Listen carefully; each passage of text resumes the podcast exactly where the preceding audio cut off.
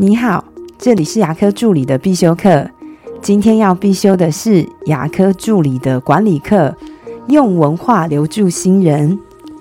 如果你的诊所新来的助理是很难留住的，甚至来了几天就跑掉了，那就代表诊所的文化出现了问题。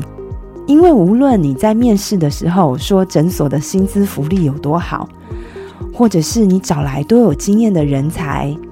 只要是新人刚在入职的时候，听到老助理们一直在说诊所的坏话，那么新来的助理呢，大部分听到就会选择赶快绕跑。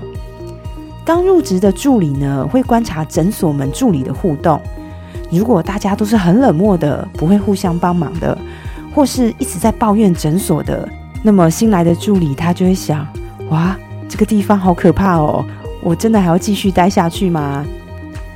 有的医师认为呢，真的留住人的是薪水。你每天一直在讲文化有用吗？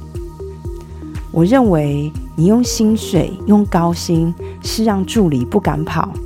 可是如果你有诊所的企业文化，是让你的助理不想跑。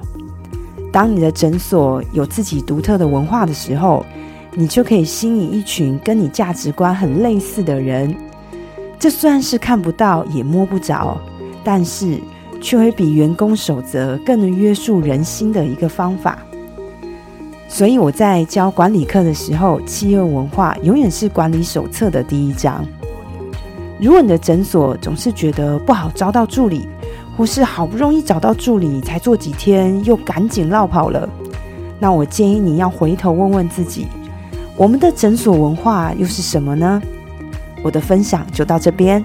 如果觉得今天的内容对你有帮助的话，请帮我下载下来或分享出去，让更多人听得到。